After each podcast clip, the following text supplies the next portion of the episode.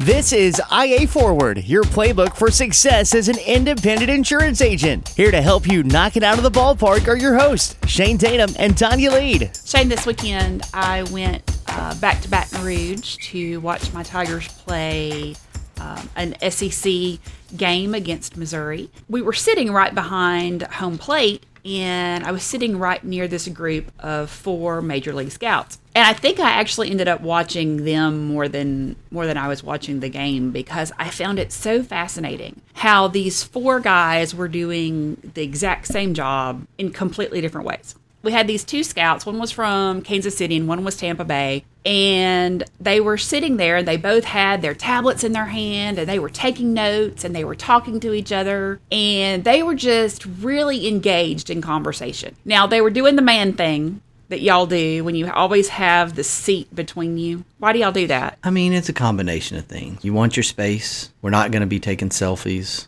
Um, and then there's the the probably not very appropriate thing of you got to have room for the man spread, right? So the legs have to go apart. You know, you need to be able to sit there. It's just it is it is what it is on this. I'm sorry. There's you know it's it's the unwritten rule. There's a lot of stuff going on in Major League Baseball right now about unwritten rules getting broken by the Giants. I don't know if you you've heard that or read that on social media, but there's this unwritten rule of manhood is you just if there's seats available you skip a seat just straight up so we had the, these two guys from like i said from KC and from the rays and they had their technology right? They were taking notes they were talking they were engaged with each other. And then in the row behind them we had the scout from the diamondbacks. And you could see that he was into the game right? He had his phone with him, but for the most part, you could see the emotion on his face. Like he was watching the game and he was watching the players and he was really involved with what was going on,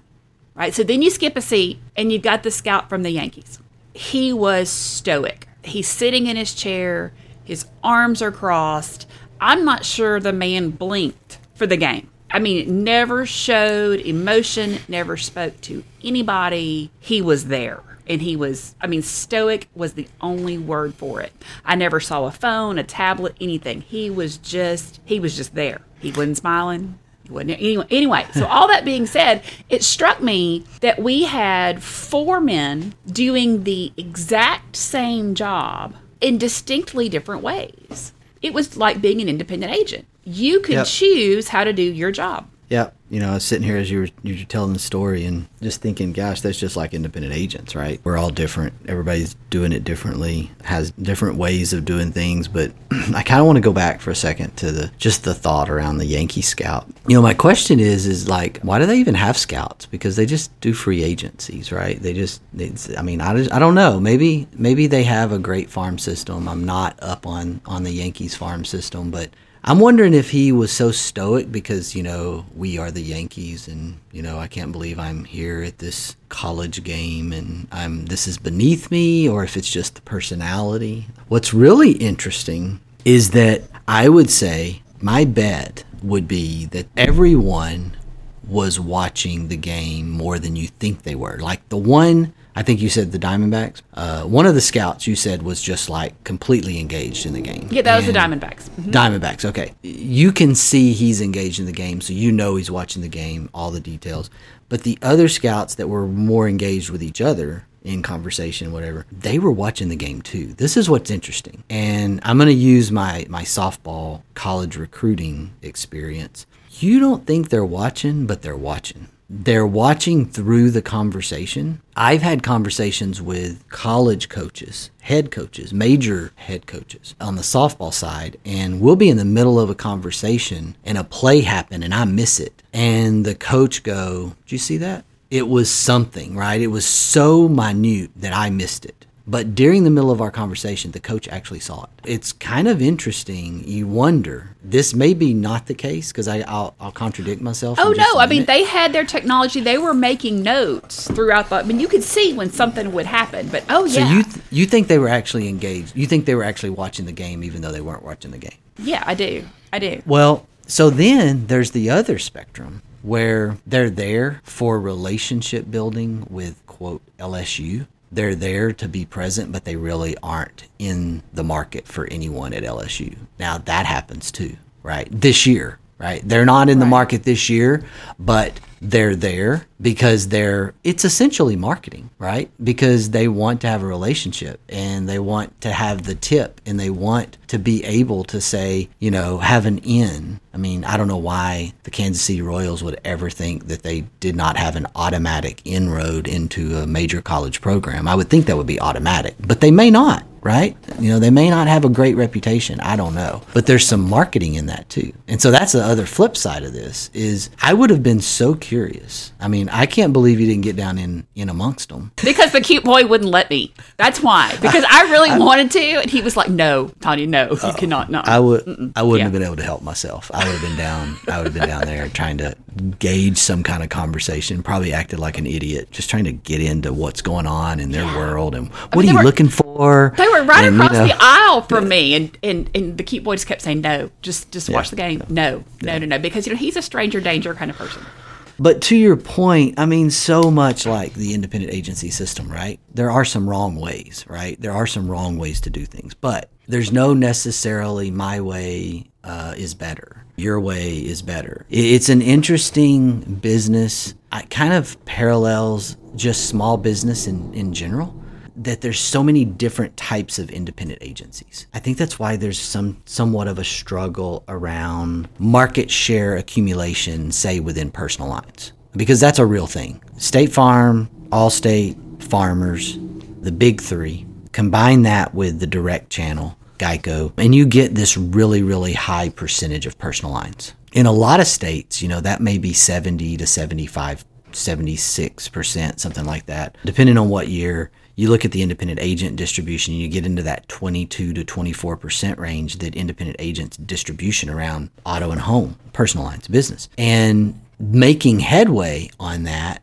historically has been has been really difficult. And I think some of that comes from the fact that we're just all over the place we have a hard time doing that same thing over and over again or maybe having a system in place and i think that's part of our struggle is that our uniqueness that is such an advantage in so many ways is also some of our struggle And we have a new coach at LSU with baseball this year, and seeing the change in culture that he has put in place was phenomenal. Baseball is one of those things that you're doing the same thing over and over and over again. And and sometimes by changing culture, changing outlook, changing little things, it makes such a huge difference. I mean, when I tell you our new coach has those guys out of the dugout every single chance that he can get them out of there. It was so interesting. You know, our guys in the bullpen never sat down. You know, when you could look over and see the Missouri players in the bullpen that sat down the whole time, it looked like they were like watching TV. But our players never sat down in the bullpen. They never sat down in the dugout. And when I tell you, every time one of our guys had some kind of success or there was some kind of promotion going on in the stadium, you know, recognizing our military, recognizing our first responders.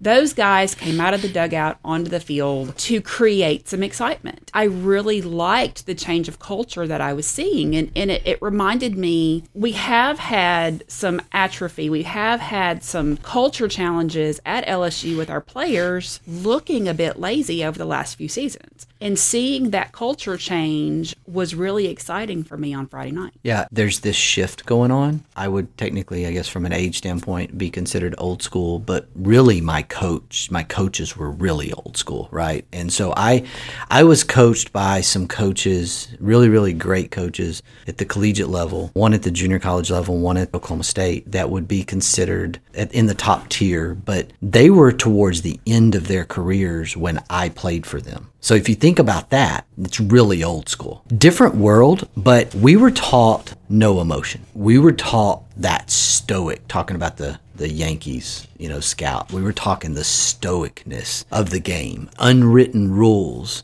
We abided by all of those things. We did not shake hands after the game at the collegiate level. It was a interesting thing It was something that I had to get comfortable with and used to because I had not ever been in that situation. So when you go, when you went to that level, the game's over and here comes the other team lining up to shake our hands and we're we're headed the other direction. We don't do that. And you would get some comments. Guys are guys. These are 18 to 22 year old, 23 year old young men, boys, whatever you want to call them at the time, and they're not happy. Poor sportsmanship. People would label us different things. Well, now you've got this tipping point where energy, keeping your, your players involved in the game, probably running between innings down to the outfield fence and back. The bullpen pitchers never sitting down, everybody up on the top rail cheering each other on. I'm used to that because of softball, because softball brings a ton of energy. Female athletes do this naturally. This is who they are, it's preached.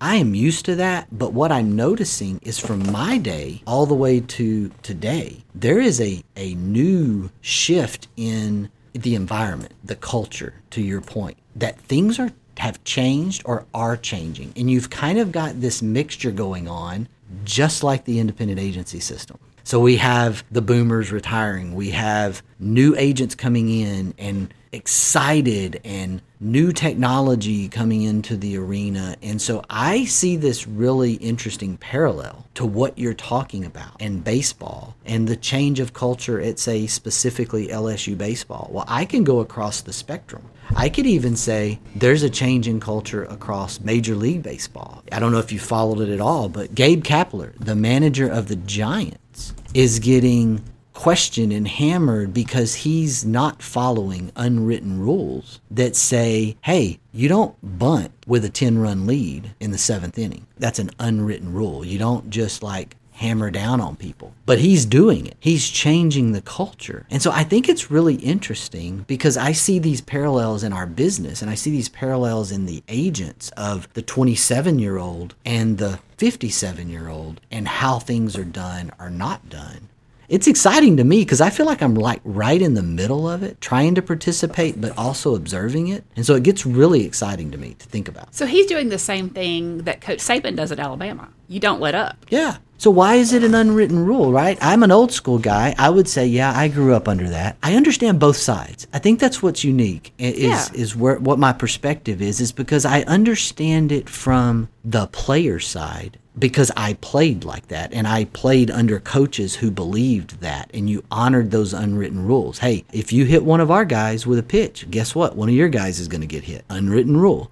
If you hit a home run and do a bat flip in 1994, guess what? Somebody's ribs are going to hurt for the other team because you're going to get hit the next time you come up to the plate. There's all these little unwritten rules that are out there that today, on the coaching side, from a softball standpoint, I get what Gabe Kapler, I get what Nick Saban is talking about because what would they say if they gave up the 12 run lead? Why is it okay? For one side to say, hey, we're down 12 to 1 and you're still bunting on us or you're still stealing bases. You can't do that. What about the team that's got one run and comes back? And ties the game in the eighth inning, 12 to 12. Why is that okay? If it's not okay to keep the gas pedal down, why is it okay to come back? Why don't you just throw your hands up and say, game over? For me, I have fully shifted as a coach and told our players, you don't ever let the gas pedal up you keep the gas pedal down. Because I've been on the other side of that where we were hammering somebody and we let the gas pedal up and we got beat. You know, three years ago, LSU and Arkansas were playing, and we were down 9 4 in the seventh. It's a, it's a famous game because we had a possum that ran out onto the field. They had to take the grounds crew and, and go find the possum. And the whole rally possum thing happened at LSU because at the end of the game, we went into 10 innings and we won 10 to 9. It was one of those things that they were so far ahead, there was no way it was going to happen. And the momentum changed with this possum. That moment changed the entire season, and we ended up in the finals of the College World Series. So, yeah, I don't think you can ever give up because things like that can happen. Yeah, I've shifted in, in my business mind within the independent agency system to kind of understanding this that working smarter, not necessarily harder, having work life balance, all of those conversations here kind of entered into this and go, yeah, but what does that mean about never letting up the gas pedal. What, what does that mean from a business standpoint, or what does that mean, you know, from a standpoint of how we do things? And I think it all comes down to you're always going to be driving your agency forward. Even if you are at a different stage, even if you're at a success stage, you can't turn off who you are. You're going to be looking for ways to continue to grow your business. I am constantly looking for ways to improve our business, to improve on what we do, to help other agents improve on what they do. That doesn't mean that my day looks the same as it did 20 years ago. I've not put the brakes on. I will never necessarily pump the brakes. Now, there may be a letting off the gas temporarily to catch our breath, but the gas pedal's always going to be down to a degree. And I think most agents are that way. I think the agents who aren't that way are potentially losing value.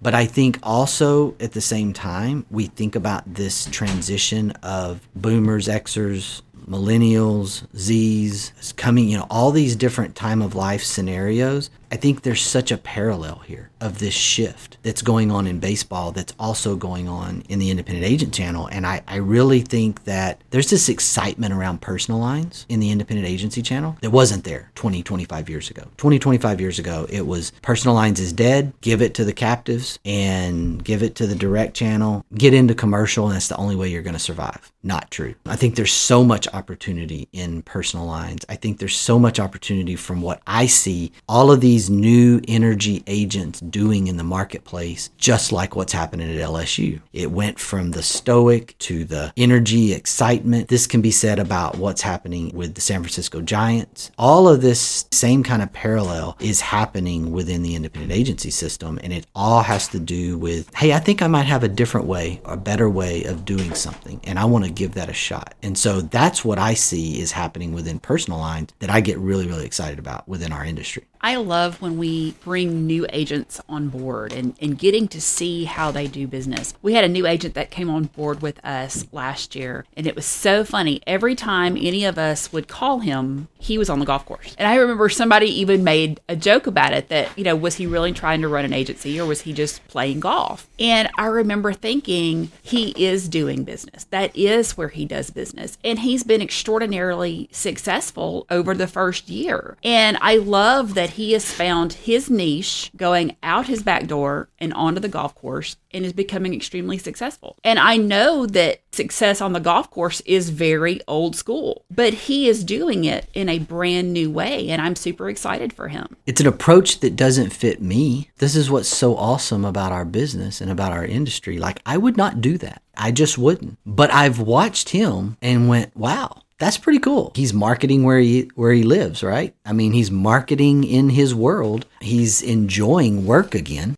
Now that's an interesting deal, right? For those out there that are stuck in a rut or or maybe you're you felt like, well, I, I don't know if I'm gonna stay in this business. Well, guess what? A little new scenery, a little new energy around things, thinking about things a little differently it could get fun again, right? I think that's what's happened to me. I would say 10, 15 years ago, you know, I, I was wondering and then kind of got excited again and then go back and forth. And, and now I'm at, I'm kind of at this energetic level about marketing and podcasting and throwing myself out there in different ways. And it creates new energy, which I think that's what's happened with this particular agent. He's enjoying life. He's also enjoying work and and that work piece for him is something that's bringing excitement to his life and so i think it's fantastic I, I, I wish we could have lots of folks just come have that conversation with that individual so what would you say to the guy who has been a producer for a long time or even owned a agency for a long time and they've lost the energy for it and they're trying to figure out okay what do i do next do i do i leave the industry i've thought about going independent and i hear this a lot but i just don't want to start over? Probably not the actual industry, right? If you don't enjoy your work, it's something else. First thing I would do is check your life, check your personal life. You know, okay. are you happy? I thought you, I thought you were fixing to have a John Chris moment and say check your heart. Oh no, not check your heart.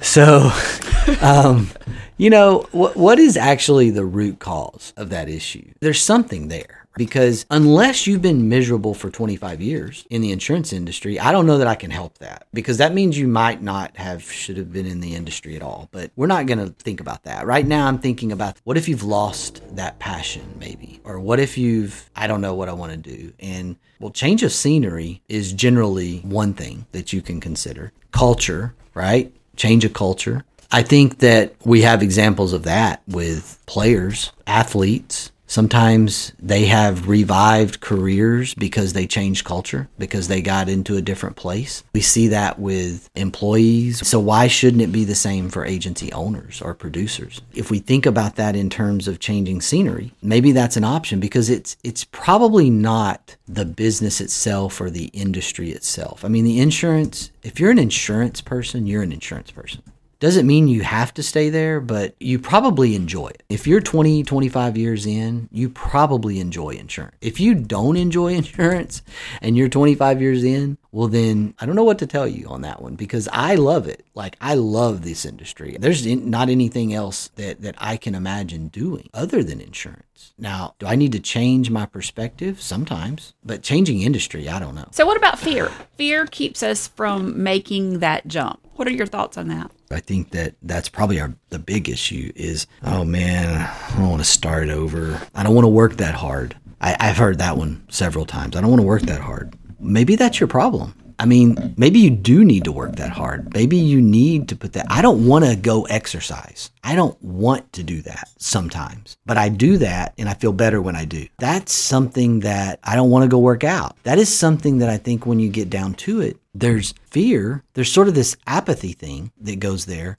I think the fear thing is is what if I fail? That fear of failure. Well, I'm, I'm successful over here, but I'm miserable. Is it worth it to be miserable in the wrong environment, even if you're financially successful? What you're saying at that point is it's not you, it's someone else. That means you're giving full credit to the company you work for or the or agency or the organization that you work for that it's not you. I think that's probably wrong that it's it's has nothing to do with that organization that it's you that is successful. And the fear is is that you're not necessarily comfortable letting that go or seeing you're not confident enough in that. And i think that's where that fear sets in of well what if i fail? Well what if you don't? What if you're really successful again like i think you will be and now you have a different freedom and a different outlook on on your career and you're now energetic and you're happier is it really worth the gamble to stay and be unhappy and miserable because you don't want to change your budget for a couple of years? So I'm going to leave us today with this quote from the great Babe Ruth Never let the fear of striking out keep you from playing the game. Attitude's a choice. Make a great one. Bye, y'all. Ready to get the ball rolling with your independent agency? Learn more at IntegraAgent.com. That's IntegraAgent.com. Thank you for joining us on IA Forward. Make sure you never miss a show by clicking the subscribe button now or learn more at iaforward.com.